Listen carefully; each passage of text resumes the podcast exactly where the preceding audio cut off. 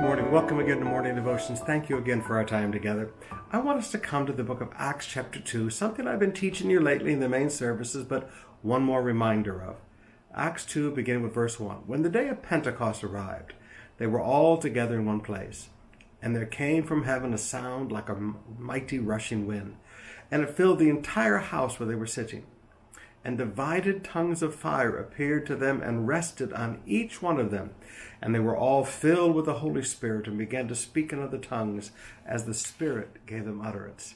Yes, I am a person who believes in the baptism of the Holy Spirit and speaking in other tongues. Yes, I believe that the initial evidence of the baptism of the Holy Spirit, how you know that you have been baptized with the Holy Spirit, is that you do speak in other tongues. But I want you to notice something that did occur only once here, and that was the fire. The fire came down like a pillar and then separated into individual tongues upon each of the 120.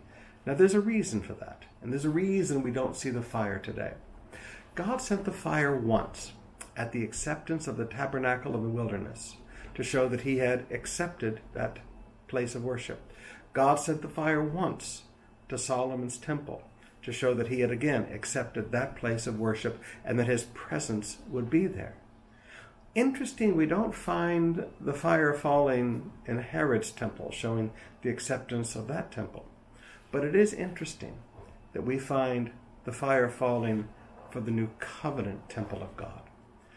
There is a pillar of fire and then individual cloven tongues of fire, showing that there are two temples, so to speak, in this new covenant. One is the local church.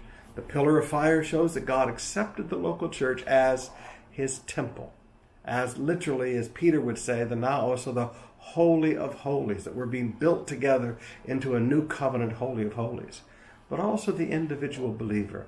As individuals, God has accepted us. We are. Paul said, Don't you know that you are the temple of God? He writes to the church of Corinthians, Don't you know? It's so simple. Don't you know that you are the temple of God and that God dwells within you? My friends, sometimes you wonder has God really forgiven me and has God accepted me? You are the temple of God. God dwells within you. This is why it's very important where we go and what we hang out with and what we put around us and things like that because God dwells within us. You are the temple of God.